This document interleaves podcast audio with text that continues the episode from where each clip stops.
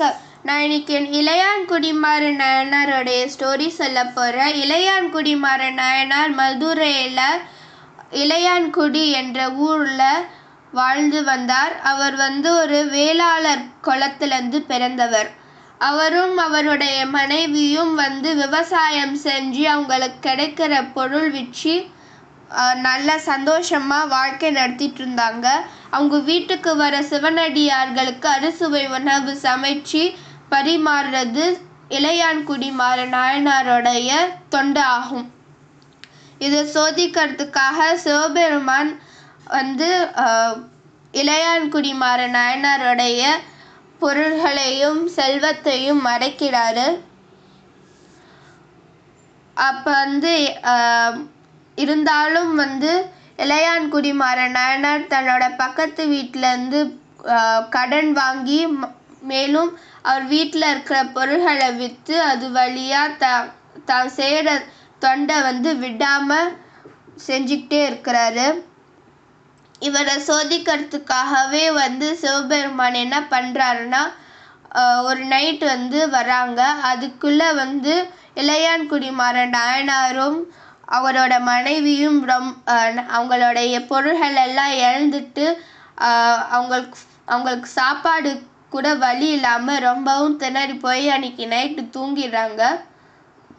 அப்போ சிவபெருமான் ஒரு சிவனடியார் போல் ஒரு வேடம் விட்டு வராரு. அன்னைக்கு மிட் நைட் ரொம்ப மழை பெய்யுது இடி இடிக்குது.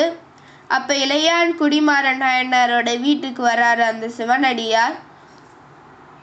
அந்த சிவனடியார் வந்து வரவேற்று அவங்களுக்கு அவருக்கு சாப் சாப்பாடு சமைச்சு போடுறதுக்காக அவங்க மனைவி வந்து சொல்கிறாங்க நம்ம வீட்டில் விதைத்த நம்ம ந நம்ம வயலில் விதைத்த நெல்லையும் நம்ம வீட்டு தோட்டத்தில் இருக்கிற கீரையும் பறிச்சுட்டு வாங்க. அதை வச்சு நான் சமைக்கிறேன் அப்படின்னு சொல்லும்போது அதை படிச்சுட்டு வந்து அதை அதை ரெண்டையும் வந்து படிச்சுட்டு வந்து கொடுக்குறாரு. ஆனால் அங்கே வந்து ஒரு இன்னொரு ப்ராப்ளம் வருது. என்னன்னா வந்து விறகு வந்து இல்லை. சமைக்கிறதுக்காக விறகு இல்லை. அதுக்கு பதிலாக அவர் வீட்டு கூரையில் இருக்கிற குச்சியை வந்து வெட்டி அது விறக விறகு மாதிரி யூஸ் பண்ணுறாங்க சாப்பாடெல்லாம் ரெடி ஆயிடுச்சு.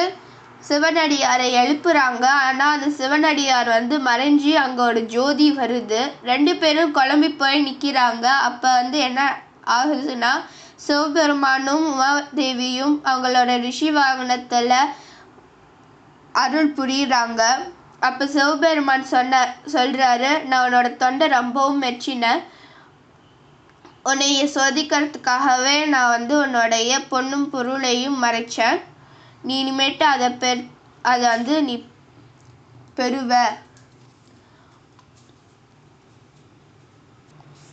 இதே மாதிரி நீ தொண்டு செஞ்சு நீ வந்து சிவலோகம் அடைவாயாக அப்படின்னு வந்து சொல்கிறாரு இதுவே இளையான்குடி மாற நாயனாருடைய கதையாகும்.